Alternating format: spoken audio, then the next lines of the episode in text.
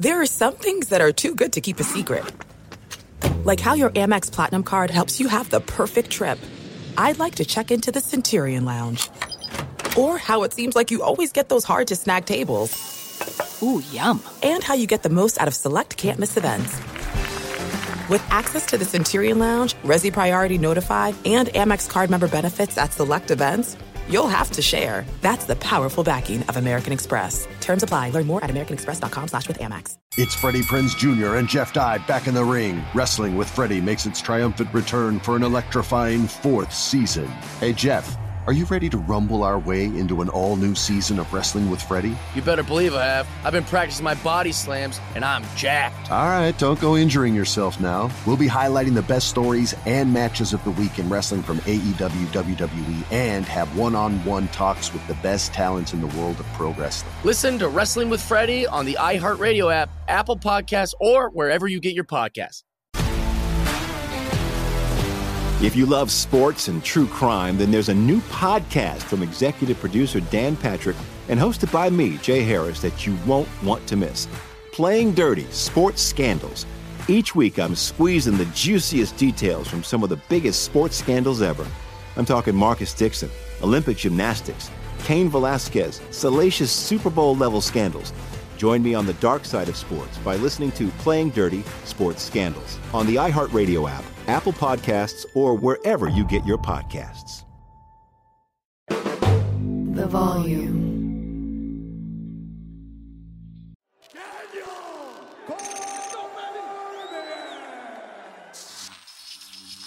All right, guys. UFC 283 is a wrap. Making it every recap appearance is the boy Miles in the background there. Uh, we now have a new UFC light heavyweight champion, Jamahal Hill. This guy said, I had to fight to have a chance. If that doesn't resonate with you and really make you recognize and understand what this young man went through to be where he is today, I don't know what to tell you. But he pitched an absolute shutout against Glover Teixeira, who was as game as they came. I mean, Glover came here tonight to fight. He wasn't out here just to, to try and wrestle. He had to stand up and deal with so much adversity. When I was in the octagon, the cuts that Glover had on his eyes were nasty as hell. Look, guys, look at my microphone. Look at my microphone from inside the octagon trying to interview these guys. Look at my notes. Look at my notes. This all came from the Glover Teixeira fight. Look at that. I mean, I got blood here. Look at this. Look at this. Blood was flying from inside the octagon onto our stuff. Look at this. This is all Glover Teixeira's blood. If you want to talk about what the UFC is and what these fighters go through to try to become champion, that tonight showed you what it takes to become a champion in the UFC. Glover Teixeira went through so much, but honestly, Jamahal Hill is just better. He's a better fighter. He showed great takedown defense. He showed great cardio to say he didn't have a full training camp for this fight. And he is a guy that now the entire light heavyweight division should be on notice because a guy that's that confident going into his first championship fight will only carry more confidence into his career now as the champion. Once you put that belt on a person, they almost level up immediately. That is what these guys are going to have to deal with now in Jamahal Hill if he wasn't scary enough. But Glover Teixeira made him level up, and Glover Teixeira made him become the man that he's to. We all have it. I had it with Josh Barnett where I felt like that was the night I became a man that could fight anybody. Tonight, Jamahal Hill realizes that no matter who they close the octagon door behind him with, he will be able to compete, if not beat them every single time. What a tremendous performance by the young man, born in Chicago, based in Grand Rapids, Michigan. Uh, a dream came true. He cried. He handed the belt to his coaches. It truly was uh, an inspirational moment to watch him come from the Dana White Contender Series and earn his way into the octagon to become a UFC champion. It, it was beautiful. I uh, I loved every second of it.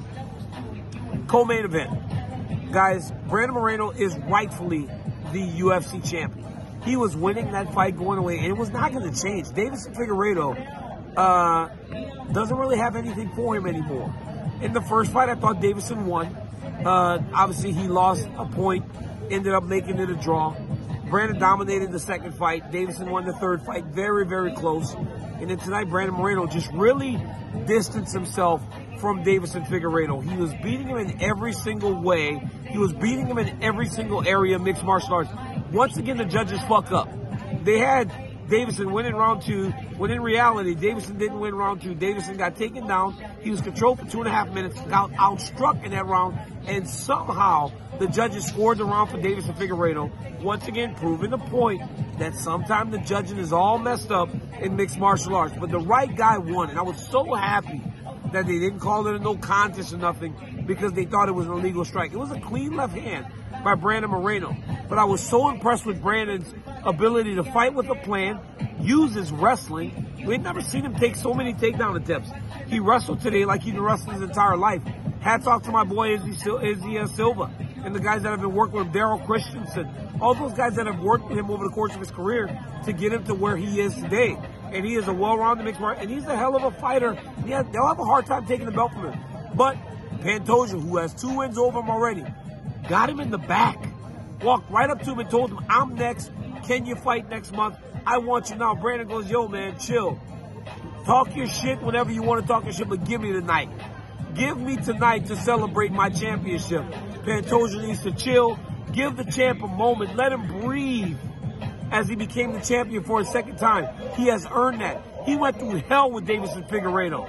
He got through it, and now he is the undisputed champion. He can move forward in his career. This Deiveson Figueiredo ride has taken a long time for Brandon Moreno to get past. And now that he's past it, he needs to take a break, take a breather, and then get to all the hungry challengers that are just waiting for him to fight inside the octagon and challenge him for his flyweight championship of the world.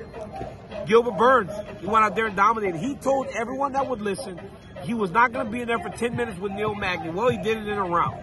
He did it in less than five, and he went back to his jiu-jitsu. That's one thing that Gilbert has not been relying on as much as most people think he should. He is a fantastic grappler. He has been so willing to stand and trade that we have not seen him use that. Tonight he used that and reminded everyone why he's such a dangerous proposition in the welterweight division. It was amazing. I thought they should have stopped the Lauren Murphy fight. She was getting beat up. She did not have a chance to come back and win. Glover Teixeira was as beat up. But you could see in him the moments, right? The takedown. You could see in him landing the big punches that he was landing that you could not pull the plug on him. But Lauren Murphy had nothing for Jessica Andrade. That fight should have been stopped, and it should have been stopped a long time ago. And I will say that. I don't care what nobody says around the world. That was a bad fight to let continue for as long as it went. Lauren Murphy was absolutely done.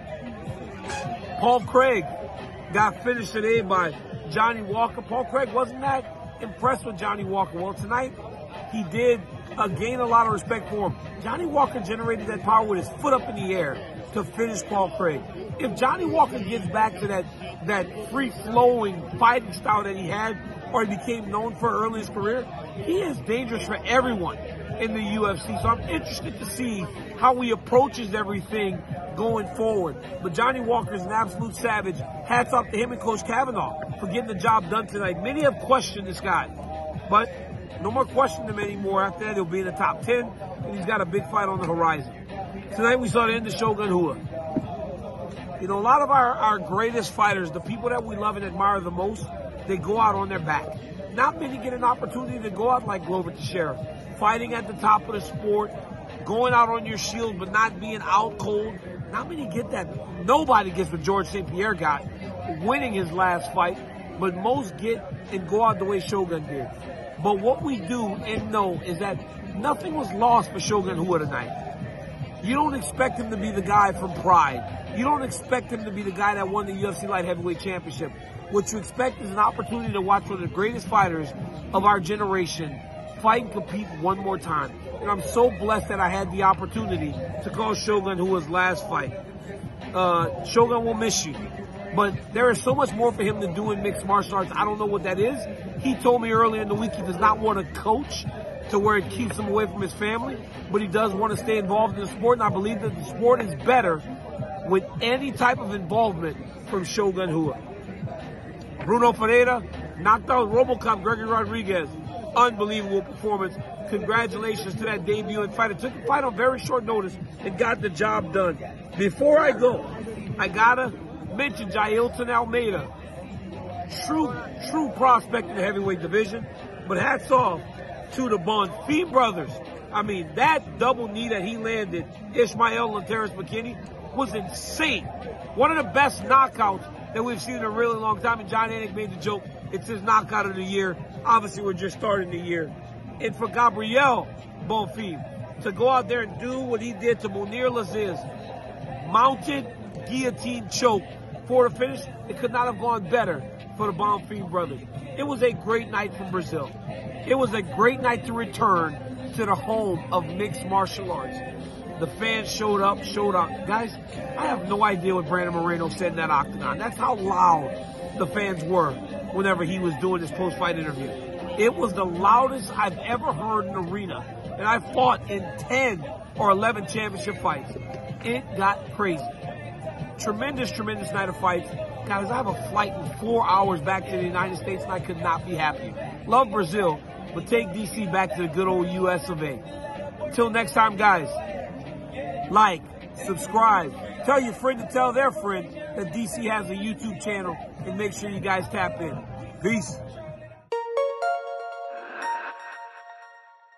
It's Freddie Prinze Jr. and Jeff Dye back in the ring. Wrestling with Freddie makes its triumphant return for an electrifying fourth season.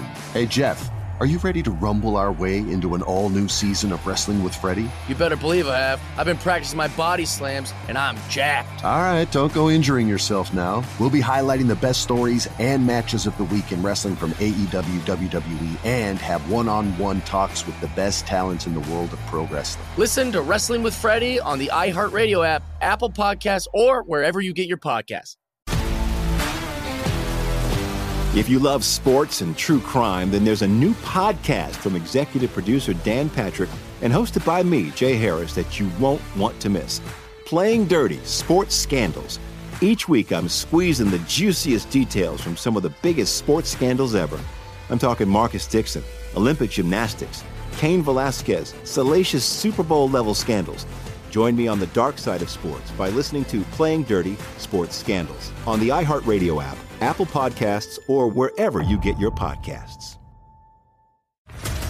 What's up, everybody? This is Stephen A. Smith, host of the Stephen A. Smith Show podcast. Tune in every Monday, Wednesday, and Friday at the very least as I bring you all new episodes that feature the biggest headlines in the world of sports, pop culture, business, and I answer your phone calls and respond to your tweets. You'll hear my unfiltered opinions and straight shooter interviews with top celebrities and game changers. All that and more. So listen to the Stephen A. Smith Show podcast on the iHeartRadio app, Apple Podcast, or wherever you get your podcast.